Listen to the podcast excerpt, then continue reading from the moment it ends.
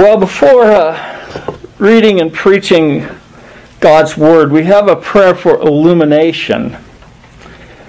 Um, in the Book of Common Prayer of the Reformed Episcopal Church, illumination is prayed for as follows. Blessed Lord, who has caused all, all Holy Scripture to be written for our learning, grant that we may in such wise hear them, read, mark, learn, and inwardly digest them, that by patience and comfort of, the whole, of Thy holy word, we may embrace and ever hold fast the blessed hope of everlasting life, which Thou hast given us in our Savior, Jesus Christ. Amen. When Doctor Bruce Waltke prays for illumination, he begins by saying, Father, give us the grace to remove our shoes as we step onto most holy ground. You'll recognize the allusion to Exodus three five and Moses at the burning bush when God uh, says to Moses to remove his sandals because the ground on which he stands is holy. You should also catch the idea that is repeated in Joshua five thirteen to fifteen when Joshua sees the uh, the uh, man opposite him Uh, with his sword drawn in his hand, and Joshua, when he says to him, "Are you for us or our adversaries?" and he said, "Neither. I have I indeed come now as captain of the hosts of the Lord." So Joshua then falls on his face to the earth and bowed down, and he said to him, "What has my Lord to say to his servant?" And the captain of the Lord has host said to Joshua, "Remove your sandals, for the place where you are standing is holy." I think that's a kind of a nice analogy that Doctor Waltke brings to his prayer to ask God to give us the grace to remove our remove our shoes. When we come to God's Word, we are on holy ground. And removing our footwear is a metaphor meaning to have respect for what God has to say to us. We do something similar when we stand for the reading of God's holy and inerrant Word. We hear the Word read for what it is. It is God's Word written, and it is profitable for doctrine, reproof, correction, and training in righteousness, that we may be thoroughly equipped for every good work. You might wonder why this is so important and why I emphasize it so much. I do so because ideas have consequences. And all you have to do is look around you today to see how ideas have consequences. Um, the groups uh, Antifa and B L M, they uh, have websites you can go to. They're anarchist websites. And they're blasting their ideas over the internet. And people are listening to them. Ideas have consequences. Ideas control the world in which we live.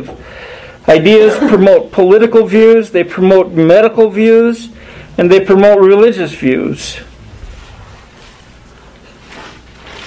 They're idols of our nation. And you know what David says about idols of our nation? He says in Psalm one thirty-five, "The idols of the nations are silver and gold, the work of human hands." We might put in there, the idols of the nations are the ideas that are the work of human hands, human minds. They have mouths, but they do not speak. They have eyes, but they do not see. They have ears, but do not hear. Nor is there any health or breath in their mouths. Those who make them become like them. So do all who trust in them. You become like what you listen to, like what you worship. Well, this morning my purpose is that you learn, mark, and digest Psalm one. Now I know you're not we're not going to be able to do all of that in a sermon. It takes something that requires the rest of our lives, but we want to at least catch catch a, catch an idea, catch catch the thought. Before we look at that, let's let's pray. Our Father in heaven, we do give you thanks for your love and your goodness to us. And uh, we do ask for the grace to remove our shoes. It doesn't mean we literally remove our shoes, um, but it, it does mean that we understand who we are and who you are. Yes. Uh, so often we don't do that in this in this day and age. God is my co-pilot. God is my buddy. But all those gods that we see on bumper stickers are not the God of the Bible. For you are holy and just and good. You are a God of love and you are a God of wrath. You are a God that we must respect and honor, that we must glorify and worship. And we ask that you would help us to do that while we're thinking through Psalm one. To the extent that we can, we pray that you would um, implant these thoughts from Psalm one into our hearts. And to the extent that we can, that we would live each day in light of them. We ask you this in Christ's name. Amen. Amen. Well, the first thing that I want to draw your attention to is to learn. I want you to learn about Psalm one. We want to learn how Psalm one means. We always ask what something means, and we need to do that, but in literature, we need to ask first how, how the psalm means. And um, so the first detail to note is that Psalm one is the gateway to the Psalter. You must tuck Psalm one away in your heart if you are to learn the Psalms. Doctor Bruce Waltke, a well-known and well-respected teacher of Hebrew, one of my favorite teachers, states that Psalm one is the wicket gate to the Psalter. You'll recognize the image. The wicket gate is an image from Pilgrim's Progress. Vincent van Gogh wrote, "It is a good belief that our life is a pilgrim's progress, that we are strangers on the earth. Our life is a long walk or a journey." End quote. Well, Psalm one prepares our heart because it teaches us to rely on God and His Word. It teaches us that we need to depend on God to live our lives to the fullest and to bear the fruit of a godly life. I'll just draw your attention to a few details. One is the point of stru- is a point of structure. You'll notice that Psalm one is an inclusio, marked by the word way. If you'll notice Psalm one one, "Blessed is the one who walks not in the counsel of the wicked, nor stands in the way of sinners." Now drop down to verse six. "For the Lord knows the way of the righteous, but the way of the wicked will perish." That forms an inclusio. And the psalm talks about two ways: the way of the righteous and the way of the wicked. Psalm one one only implies the way of the righteous. It's not stated. And just a note, when you learn this structure, you can also mark it in your Bible. So there's a lot of overlap between these points: learning and marking and digesting. So you'll see that there's overlap. So sometimes I'm going to say some things, you'll say, well, wait, that fits under this point. And that's true, because they they will. That's the way that this works. So that structure is there for you to see. And you can underline. So there you go, you mark, right? You can underline the word way. Now you could draw a line from verse one to verse six. And that helps you to learn the psalm. It helps you to uh, to see how it all fits together. It's, it's there for you to appreciate and to grow in your knowledge of. The psalms are, are poetry. They're not poetry in the sense that we understand poetry. They are poetry uh, the way that the ancient people wrote it. They wrote in parallelisms, and they wrote like this with uh, inclusios. Uh, they wrote in other structures that we are familiar with, that we've talked about before in our Bible studies. And in this church, there's chiasms. There's all kinds of things. And we have to learn the structure of the psalm because that is how it means. That is how it conveys its idea. So you'll see parallel ideas in here. Blessed is the man who walks not in the counsel of the wicked, nor stands in the way of sinners, nor sits in the seat of scoffers. That's what the blessed man is not like. Notice what the wicked man is not like. The wicked man is not like the, the righteous man. He's a wicked person. And so what happens to the righteous? Well, the righteous delight in the law of the Lord. Well, and then the consequences are that he's like a tree planted by water. But the wicked are not like that. The wicked are like chaff. And it goes back. And so you see there's these connections. And we learn to appreciate the poem. We learn to appreciate its structure. And it helps us to, it helps us to delve into its meaning. And so it's important for us to pay close attention. Take notes. Write down things, even in a journal or in your Bible, if you got space in your Bible. Write things down as you're reading because it'll help you to understand how the psalm means. I also want to bring one point to your attention on vocabulary. I want you to notice the first word, blessed. We pl- we pronounce it blessed, but it's actually in English it's just blessed, right? Blessed, I think. Um, many modern translations read, "How happy is the man?" No. Others read, "Oh, the joys of those." Uh-uh. Huh. Well, I don't, neither of those reflect what the psalmist envisioned.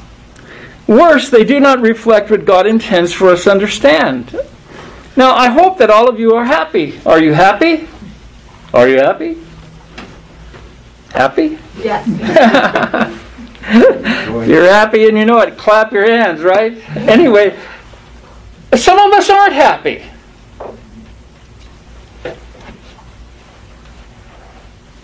Some of us are not full of joy, of whatever, however we understand that. But that doesn't mean that we cannot be blessed. If you're not happy, I can say definitely that you are blessed. If you're in this congregation, you are blessed. Now, I don't know if God wants you to be happy or not. I mean, despite what Joel Osteen says, this, this life is not your best life now. I mean, it's just not. Thank you, Lord. That's right. But I can say with the utmost confidence, or the utmost confidence, that you can have a blessed life right now despite any difficulties you may be facing, despite whatever pain you might be suffering. And how do I know that? Well, I know that because Psalm one reassures me of that. Mm-hmm. Psalm one says that I am blessed. Well, what does it mean to be blessed if it doesn't mean to be happy, like some versions put? Well, look at Job chapter five, verse seventeen. He describes blessed in this way. Behold, blessed is the one whom God reproves. Reproves. Wow. Therefore despise not the discipline of the Almighty. So you're blessed if God disciplines you. Yep. Amen. Yep. Yep. Now, do you are you happy when you get disciplined by God? No. Not no. usually. But you can say you're blessed, yes. Right? Yeah.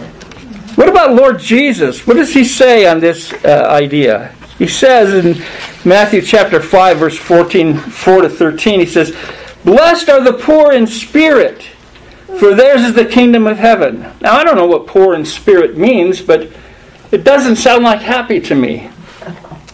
"Blessed are those who mourn." Now, I know those people aren't happy, for they shall be comforted. You know what mourning is. Right? I just lost my mother. Mm-hmm. You guys lost, Lisa lost her father. You lost your grandfather. You know you know what it means to to mourn. You know what, Wendy just lost her mom. That, there's a mourning involved in that. But in While you're mourning, you have to understand that you're blessed. Blessed are those who mourn. Why? Because you will be comforted. Who's going to comfort you? God. Amen. The God of all comfort is going to comfort you. And the people you're around in your church, they should give you comfort as well. But you're blessed. Blessed are the meek, for they shall inherit the earth. Blessed are those who hunger and thirst for righteousness, for they shall be satisfied. Do you hunger and thirst for righteousness? Do you know what it feels like to be hungry? Have you ever been hungry? I don't mean have you ever missed a meal. I mean have you ever been hungry? Have you ever been thirsty? Yes. And I don't mean have you missed a glass of water. Have you ever had that kind of hunger that just gnaws away at you, and the kind of thirst that you say, man, my, my mouth is so dry, my throat is so dry, I need some water. Um, if you ever gone on a long hike? One time my sons and I went with some guys from church, and we climbed up to Baldy and, uh, and Santa Fe. And uh, uh, my son didn't have enough water with him. And so we're coming down, and I see him sitting there, and I go, what's wrong? And he goes, you know, I feel really bad. I feel really sick. Yeah. Because he was out of he was out of water. He was he was dehydrated. And thankfully, some people came by. They saw how he was doing. And they said, here, here's some Gatorade. Give him this. And that's all he needed. Because we were all running out of water. We, we I didn't anticipate that it was six or seven miles up and six and seven six or seven miles back. I didn't I didn't realize it was that far. And so yeah. That's thirsty. Well, do you hunger and thirst in that sense for God, for righteousness? Because if you do, God says you'll be satisfied. Blessed are the merciful, for they shall receive mercy. It's hard to be merciful. It's not easy to be merciful. It hurts. Blessed are the pure in heart, for they shall see God. Blessed are the peacemakers. Sometimes making peace is really hard to do. For they shall be called sons of God. Blessed are those who are persecuted for righteousness' sake. Blessed are the people in North Korea. Blessed are the people in China. Blessed are the people in this country who've been suffering because the government has done something to them because they're Christians. Blessed are them. Why are they blessed? Because theirs is the kingdom of heaven. No one can take that away from us. Amen. Blessed are you when others revile you and persecute you and utter all kinds of evil against you falsely on my account. Rejoice and be glad. Jesus, what is he saying there? I want you to be happy when that happens. For your reward is great in heaven, for so they persecuted the prophets who were before you. Folks, being blessed doesn't mean that you're happy necessarily. It may mean that you're suffering, but you're still blessed. Why? Because God is the one who blesses you. God is the one who gives you what you need to get through difficult, sometimes frightening and horrifying circumstances. God is the one who will give you what you need at that time. Amen. And that's what it means to be blessed.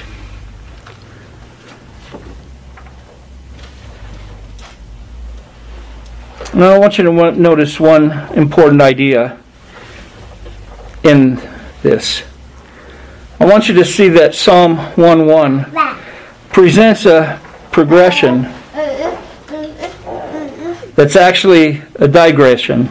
In other words, as the imagery progresses, it presents a progressively dire picture. Because you move from counsel to standing to sitting. Do you see that?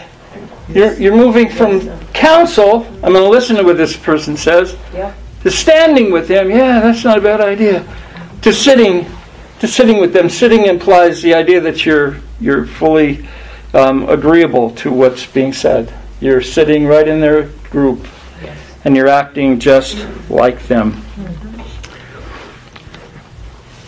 You remember Medusa? You know what Medusa is? Yes. The hair. Yeah. A what? The snakes, right?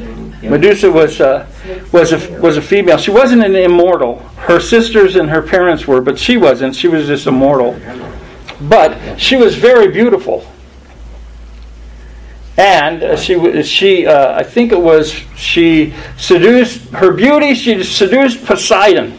Oh. And so Athena cursed her, and she turned she turned her hair into snakes. Medusa, if she gazed at her, she gazed at people, they would turn into stones. And so the idea, like in the movie Clash of the Titans, if you see the cover, the guy's holding a head with snakes in it, that's Medusa. And what he's doing is he's running into battle with Medusa, and she's turning all the other, all his enemies into stone, right?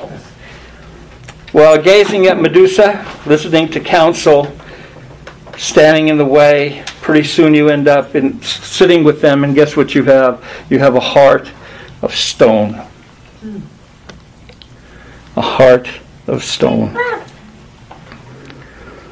So those are some things that you look at. How does it mean? You know, you look at how it means. You got words, you got structure, and those kinds of things. Well, let's let's mark. How do we mark? What do you mean mark? I want you to, if you have, take a pencil and mark some words. Just underline them. Okay? They're important words. For example, we see but in verse two. But. Think, well, that's not, this is a small word, but. Yes, but it's describing a contrast, is it not? But. Mm-hmm. So, here is the here is the blessed person. These are things the blessed person doesn't do. He doesn't do these kinds of things that leads to his ultimate destruction. But, you might want to shout that out, but his delight is in the law of the Lord. His delight is in the Torah of Yahweh. And on his Torah, he meditates day and night. Now, why do I use the word Torah? Because that's the word for law. But Torah isn't just the Ten Commandments. And Torah really isn't just the law of Moses.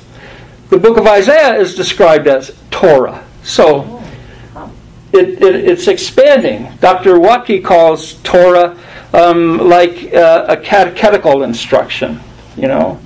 In other words, we're listening to the instruction of the Lord. That's why parents are told in Ephesians chapter five, parents, you know, bring your children up in the nurture and the instruction. Some versions read admonition. Version, uh, your, bring your children up in the nurture and the instruction or discipline of the Lord. Why do you do that? You do that so that they will learn how to how to delight in that instruction. That's where scripture memory comes in. That's where memorizing um, even one verse of the Bible, or we should even do that in our church, have a scripture memory for the week or something. Why? Because when we do that, we are hiding the Word of God in our hearts, and we're delighting in it. That's the only way we can delight in it. When you uh, delight in something, you, it's not... Um, there's a specific word here translated delight. There's several words used for delight. Uh, and some of them mean to, you delight in something because you judge it to be good. But uh, this word for delight means um, that you understand that the object... Uh, has intrinsic qualities, and you're attracted to it because it's desirable. Is the Word of God desirable to you? Right? Is it desirable to you? Because that's what it means. Your desire. It's talking about your emotional connection to the Scriptures. That's why when I listen to the Psalms at night, I find them... I find myself, even because I doze off, and when I wake up and I'm hearing another psalm, I'll find myself trying to keep up with uh, Alexander Scorby as he's reading, and then kind of turning that into a prayer. And what what's happening is, as I delight, I'm delighting in the Psalter because I hear it so much. It's being, um, it's I'm being inundated with it. And um, I'm not telling you you should do that. That's not what I mean. I'm just using myself as an example. Um, because the more that we take Scripture in, the more that we hide it in our heart, the more we see, you know, this is really great. The more we see how it really addresses issues in our life. You know, the Psalter, you got to remember this, the Psalter is not you praying the Psalms, it's actually Christ praying the Psalms. The Psalter is about the King. It's the King who is writing these Psalms. And so the King is the Lord Jesus Christ. And so he, as he prays, we don't always identify with the things that are prayed here. For example, when he talks about, you know, the bulls of Bashan surrounding him and him seeing all of his bones and all that, he's, he's praying that.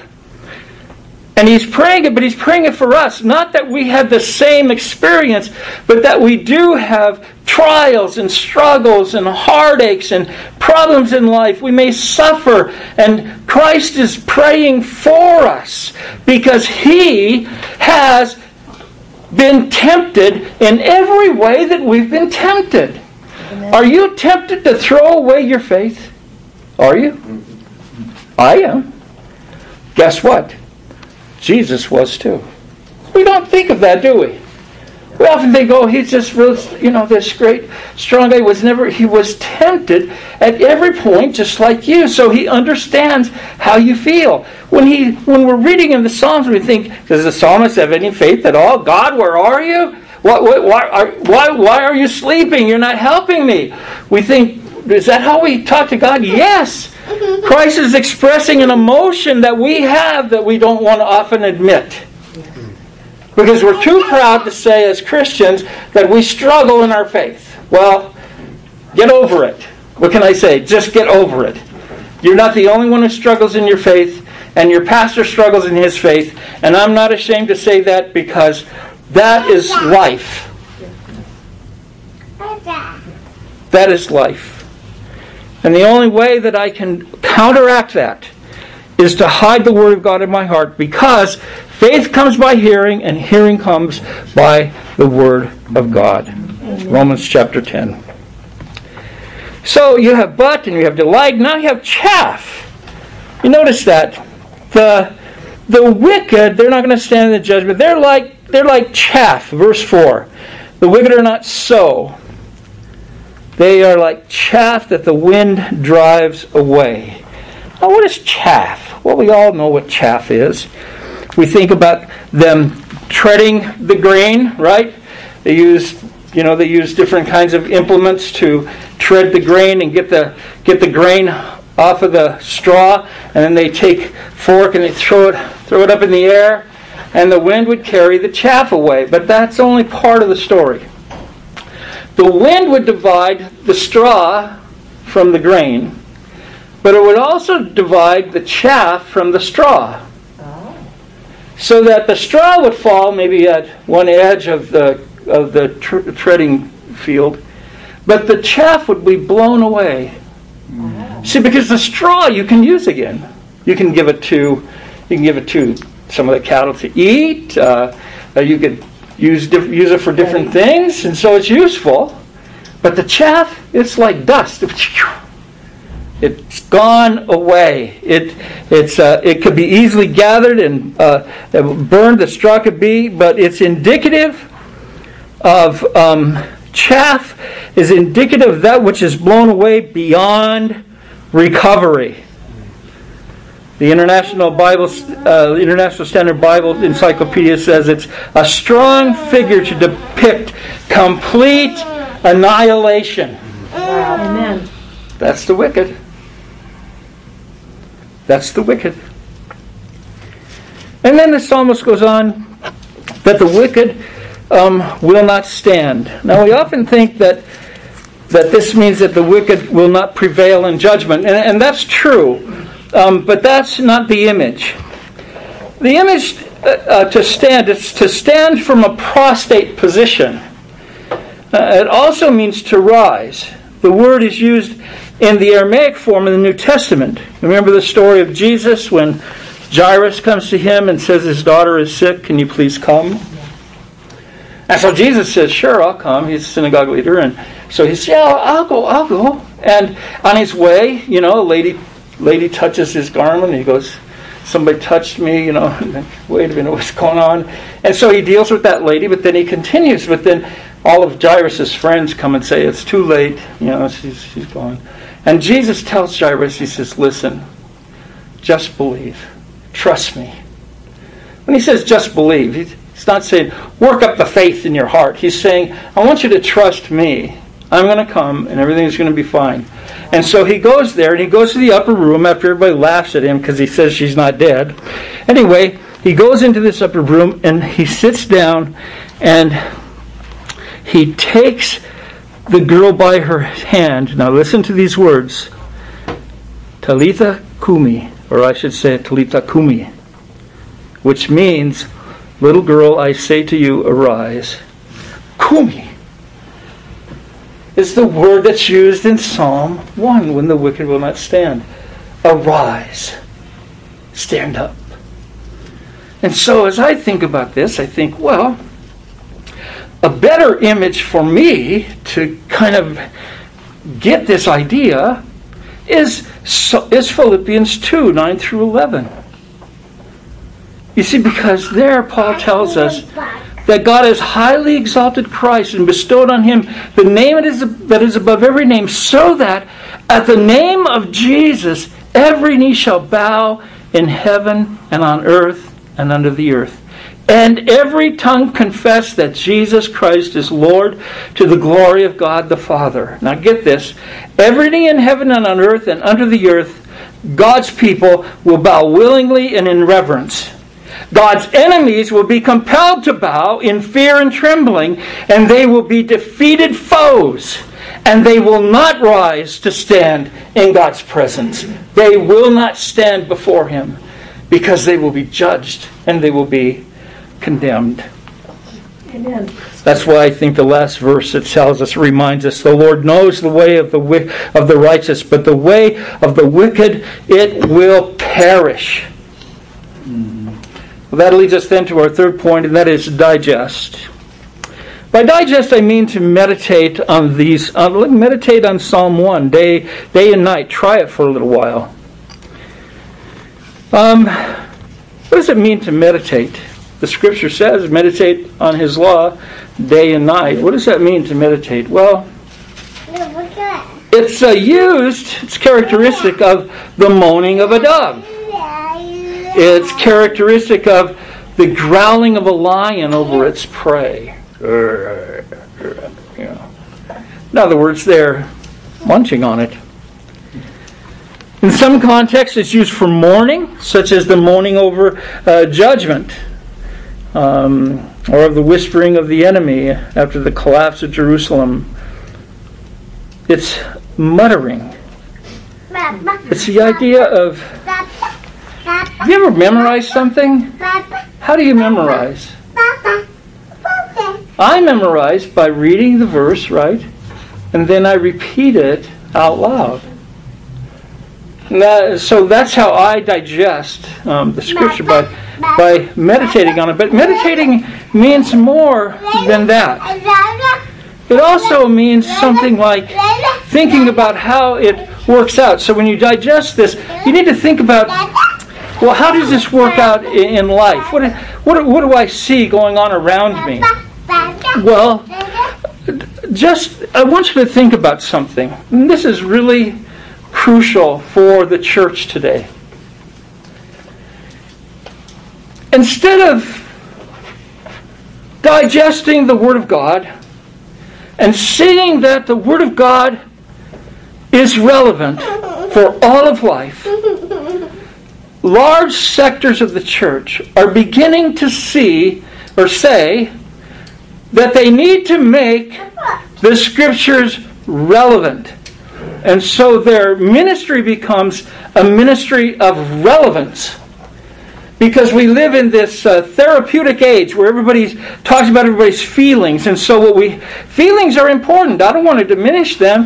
I just want to take you back to the Word of God to help you understand and understand them and to work through them. But the church has come to the point where they they don't believe that the gospel is really relevant to life. The gospel that Christ died for our sins and rose again from the dead. They don't believe that that has any relevance.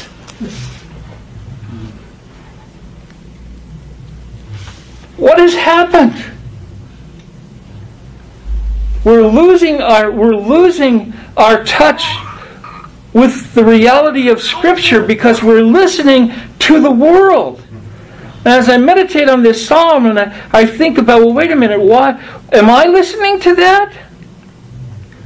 Do I believe that the gospel is relevant? Do I believe that the gospel is important? You know how many people I've read that say that Muslims worship the same God as Christians? And these are men who teach in theological seminaries. But I have to say, wait a minute. Muslims don't worship the same God as Christians. No. There's, they're as far as the East is from the West. Amen. How can people say that? Well, that's they're saying that. Well, what's happening to our theological schools? What's happening to people who teach the Scripture? That they're going away. Well, they're, they're listening to the counsel of the wicked. They're standing in their way and they're moving towards the place of sitting with scoffers. That's what's happening. If the gospel isn't relevant, then I have to tell all of you this. If the gospel's not relevant, then nothing is. Amen. And life can just be lived any way you want. It doesn't matter what you do is right or wrong. It does. There is no right or wrong. There is no good or evil. There is no male or... There's nothing. There are no distinctions whatsoever. It's, it's only if the gospel is true that all of that makes sense. It's only if we absorb a Christian worldview, a, a blessed man's approach of walking in the counsel of God, of meditating on His Word day and night. It's only when we do that that we can say that there is right and wrong. That there is right and wrong. That the gospel is relevant. That people are going to die and go to hell because they refuse to believe in Christ. Amen. And so that's one of the ways I see this applying as I as I try to digest this. That's a negative, I admit, um, but it it emphasizes the last part of the psalm, and I and I fear what's going to happen in the church today as they focus on being relevant.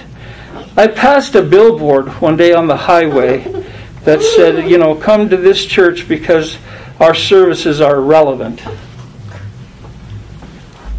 Well, maybe they're relevant, but they may not be true. So, just to repeat, as you read the psalm, learn its structure, um, meditate upon it, and digest it. Do that not with just the psalm, but with the whole of Scripture. Let's pray. Our God in heaven, we do give you thanks for your love and your goodness to us. We pray, our God, that you would uh, give us wisdom and insight. Many people are falling away from the faith today. I, I read more and more that that's happening. And, uh, and it, hurt, it bothers me. I see I see a lot of young people walking away from the faith. And I wonder, what, what did we do wrong? What did I do wrong? What is happening? Father, keep uh, us in your word. Keep us in prayer before you. And help us to take the relevant gospel to this world and show them that it is the only thing that is relevant. We pray you would use us to the praise of your glory. In Christ's name, amen. Oh.